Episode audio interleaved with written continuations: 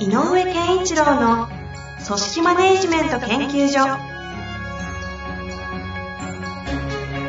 組織が一体となりゴールを達成する究極の快感。上場企業から中小企業まで延べ200社以上の支援を行った井上健一郎が組織人に関するあらゆる問題を分かりやすく解説します。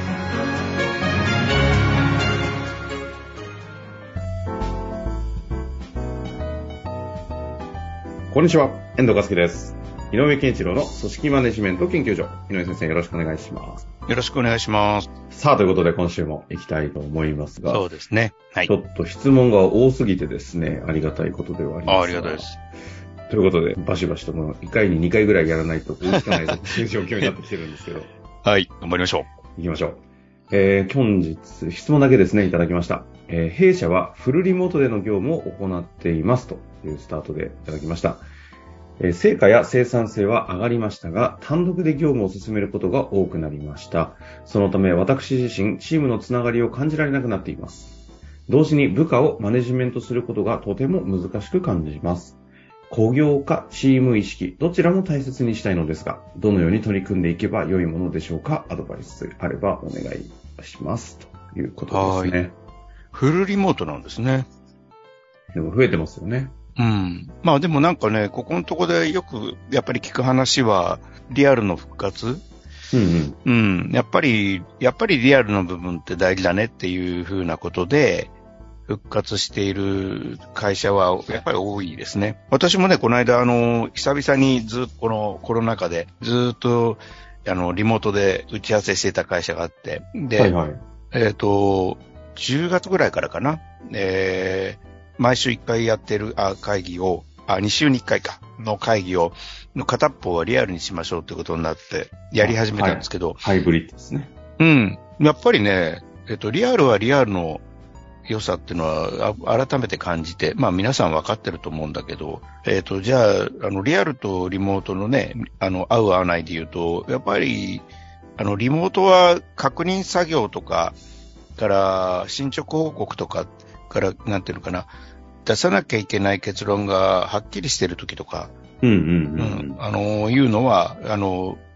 リモートの方が、えー、無駄な時間がなくて合理的かなと思うんですけど、やっぱり答えのない、答えの方向性を探すあたりから考えなきゃいけないテーマとかっていうのは、あの、リアルで何とも言えない、こう、空気の流れの中でやった方が、あの、いいなっていうのは感じますね。曖昧な情報をうんちゃんと必要なそう。対話で的な会議とかですかね。そうそうそう。で、あの、っていうふうに捉えると、その、チーム運営、チーム意識っていうのも、チーム意識で大事なのっていうのは、やっぱり、なんといっても方向な、方向性なので、えっ、と、我々はどこに向かってるのかっていうことがすごく共通認識されてるかどうかが大事だとすると、えっ、と、例えば、うーん、部下と、いや、みんなで会議をリモートでやるっていう場面と、一人一人とか、えー上司部下が対面してやってる場面と、あの、種類はいろいろだろうけど、うん。チチーム意識をまとめるっていう時は、やっぱりこう集合で語ってないと伝わる、なんていうのかな、伝達の、伝達力と言ったらいいのかな。伝達がのが変化しちゃう部分があるので、ここにやってるとね、言い方もちょっと変わってきたりとか、熱が変わ、の込め方が変わったりとか、いろいろあるので、あの、やっぱりこうみんなでいるときに、こうだね、ああだねって言って、じゃあこうしようよというふうにやる方があいいよねと。じゃあまあそれがリモートでできないのっていうと、できなくはないと思うので、うん。うん何が言いたいかというと、やっぱり、えっと、チーム意識っていうものを何、何のためにチーム意識が欲しいかということと、チーム意識、この方の言うチーム意識はどこに向かって言ってるのかなっていうね、ことは一回整理した方がいいなと思います。なんかよく聞く感じで言うと、チーム意識感じられないっていうのが本当に目的共有してるんだみたいなうん意味でのチーム意識って、まあ、大大事すぎる大事で話ですけど、うんうんなかなか一番高次な難しいところでもあるじゃないですか。はい。こうやっぱりこう、物理的に一緒に空間にいない寂しさみたいなのってやっぱ人間感じちゃうじゃないですか。なんかはいそういうところに単純に、やっぱ今まで一緒にやってたああいう空間で一緒にやってるってことを共有してるってことが、それをチーム意識というかは別かもしれないですけど、この辺もあるのかなと思うんですけど、どうなんですかね？あの、いや、遠藤さんおっしゃる通りで、えっと、あと仕事場でのリアル、あの、会議とかね、そういうことではなくて、仕事場で同じ場にいる、空間にいるってことの大事さっていうのもあって、あのやっぱりこう、他の人がやってることが見えるっていうことのが、うんうん。すごく大事で、そうすると、ああ、そう、人の仕事の流れを見ながら感じるものっていうのが、やっぱりこの、このチームはどこに向かってるのかなっていうことが総合的にわかる。つまり、自分が担当してる分野だけではなくて、隣の人がやってることとか、あの、向かいの人がやってるようなことを束ねると、っていう情報が増えれば増えるほど、このチームはどこに向かってるかっていうのが分かりやすい。全体を感じやすいね、うん、そうそう、全体を感じやすい。ああ、確かに。だから、だからこの全体感っていうのももう一つのテーマね。あ、でも今キーワードありましたね。その、他人がやってることが見えるかどうかって、うん、それが見えない。上の立場の方って全体常に見てるんで、まあ比較的全体見えてますもんね。うん、そう。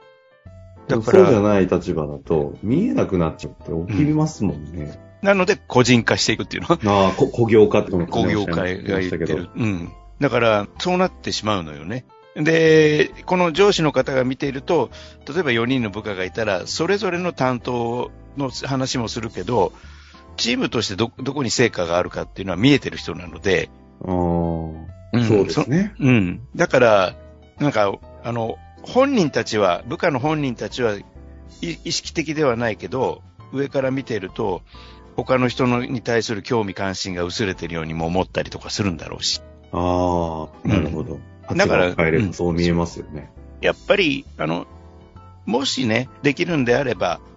えっ、ー、と、そういうことを共有するという目的の、あの、リアルな場っていうのは一つ、どっかで作った方がいいなとは思います。ただ、うんうん、会社の方針がフルリモートっていうことであればね、やっぱりこう、あの、全体、全体がどうなってるかっていうことをより、えっ、ー、と、紐解く必要があって、でね、あの、よくあるんだけど、僕はあの、えっ、ー、と、ワンオンワンとかでも、これはぜひ言ってくださいね、アイスブレイク的にでもって言っているのは、はい、例えば僕と自分の部下っていうのがいたとして、はい。えっ、ー、と、どうしても部下のためにある時間だっていうのがワンオンワンの前提だし、なると、その、その人の世界で話をずっと進めすぎちゃって、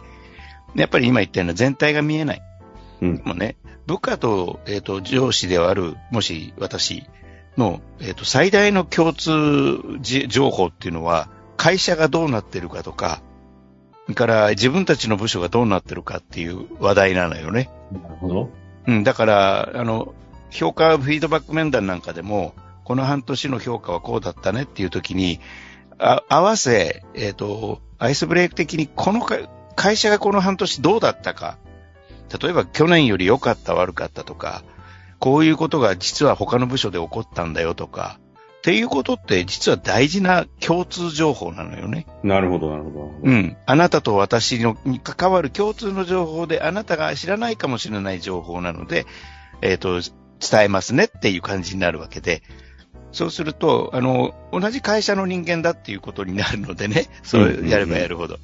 あのなんとなく無意識化でも、その、同じ共通のものを持っている者同士っていう設定ができるので、あの、やっぱりこう、面談の場の空気づくりにもいいよっていうことをよく言うんだけど、同じことだと思うのね。やっぱりこう、えっ、ー、と、一人一人の人に対して、会社全体が今こんな状況になってるよとか、うんうん、それから部門としてはこうで、誰々さんがこういうことを進めてくれていて、こんな状況が起きてるんだよとか、っていうことは、やっぱりこの方がどんどんどんどん伝えていった方がいいだろうなと。まずできることとしてね。上司側が。うん。さっきのキーワードで言うなら、全体を認識できる情報をしっかりと上司として、レポートというか報告してあげるという。そう、そう。あの、してるかもしれないけどね。でも、どうしても、えっ、ー、と、一対一でこうやってたりすると、どうあの仕事はうまくいってるとか、なんか困ってないかとかって、その、やっぱ、話題自体が工業化に向かいやすいっていうの、うん、この世界に入り込みやすいので、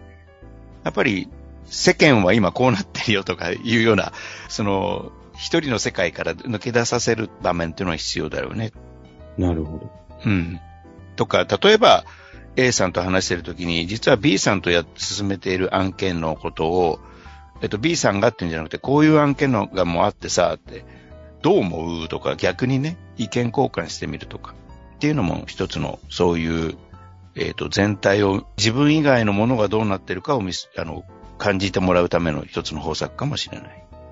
今おっしゃってくださってたのって、さっきから多分テーマとしてはずっと共通の何かを喋ってくださってる気がするんですけど、さっきのその、隣の一緒にいれば目に見える何やってるのかっていうのを感じ取れるので、その情報があればあるほど全体がわかるよねと話と、ワンオンワンにおいても上司が今会社全体のテーマはこういうことがあってっていう情報をくれると、その方にとっては全体像が見えてきて、これを、その、今上司のアプローチ。で、リアルだったらそういう情報が取れる。で、要はそこの情報が、要は関係性においての情報がどんどん欠如していくので、個業化していくっていうう、んこの問題に対して、この個業化してっちゃってる側の方から自らできるアプローチって、そういう意味で言うと、どういうものが考え部下のられますか、部下の方、はい、はい。部下の方からのアプローチっていうのは、なかなか難しいかもしれないね。なぜかっていうと、えっ、と、自分の仕事を自分の空間の中でやっているので、うんうん。えっ、と、それが大丈夫かどうかという認識の OK かどうかを、えっ、と、ジャッジしてもらうとか、うんうん。から、そういうことがないと、安心して前に進まない。なので、えっ、と、なんて言ったらいいのかな。えっ、と、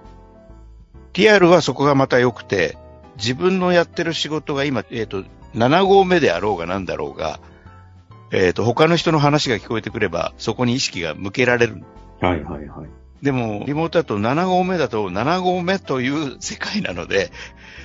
あと3号登らなきゃっていう気持ちだし、で、3号登ってっぺんまで行ったけど、これで大丈夫かどうかっていうことが確認取れないと次に行かないので、要は、えっ、と、ある意味の一区切りがついた時にじゃないと、えっ、と、余裕は持って他のところに意識を向けるってなかなか難しいね。なるほど。全体性、関係性に目を向けられないってことですねうん。それはそうだからですよね。確かに。うん。だからやっぱり、そういう、その点から、遠藤さんのその質問の点から、やっぱり上司もき気をつけてあげなきゃいけない点があるとしたら、うんやっぱり苦闘点の、ちゃんと打ってあげる。苦闘点。うん、つまり、あの、苦点が丸だから、最後ゴールまで行った時だとしても、うんうん。あ途中で、あの、当点、点を打ってあげるって感じ。あの、ここまではこうだったねっていう、ポンと点を打って、ある種のミニ完成を、あ あの、ちゃんと作ってあげないと、気持ちに余裕ができないじゃないうん。あ、終わったっていう感覚ってやっぱり一つの余裕だから。あ。なるほど。うん。なんかでもそこは本当に上に立つ側の方が、上司側の方が、そういう環境にあるんだっていうことをちゃんと理解してあげないと、まさにこの方がおっしゃってるチーム意識がどんどんうん抜けてっちゃうっていうのは、まあ、なんだろう、仕事柄、立場柄仕方が、仕方がないっていうとおかしいんですかね。なりがちっていうことを。うんちゃんと考えないとあかんですよね。おっしゃっていただいた通り、下からはアプローチできるものが結構ないぞって話もあったんで。そうそうそう。で、まあ、あえてね、あの、ちょっとしたなんか、えっ、と、そのチームの、チーム全体として考えたいねっていう、かあの、話題とかを見つけて、あの、リモートでもちょっとみんなで、この件についてみんなで意見交換しないなんていう場を作るのも大事。うんうんうん。うん。やっぱりブレスト的な場っていうのはリアルでもリモートでも大事かなと思うね。まあ、ということで、ちゃんと上が場を感じられる場を作れるのかどうか。うん。方針とそう、方針と全体感だからね、やっぱ基本。大事なキーワード、はたくさん散りばっております。ちょっとまとまりがなかったかもしれない。はい。いや、そんなことないと思いますね。はいぜひ聞かせていただきつつ、あの、上の方にね、聞かせるっていう使い方もできそうな回ではありましたが、上の方にとってはむ、ちょっと、ぐすってなりますけど、そうねぜひ聞。かせていただけたらと思います。頑張ってもらいたいです。はい。ありがとうございました。ありがとうございました。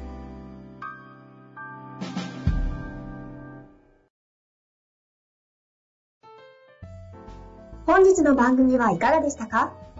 番組では井上健一郎への質問を受け付けております。ウェブ検索で井上健一郎と入力し、アカラクリエイト株式会社のオフィシャルウェブサイトにアクセス。その中のポッドキャストのバナーから質問フォームにご入力ください。また、オフィシャルウェブサイトでは、無料メルマガや無料動画も配信中です。ぜひ遊びに来てくださいね。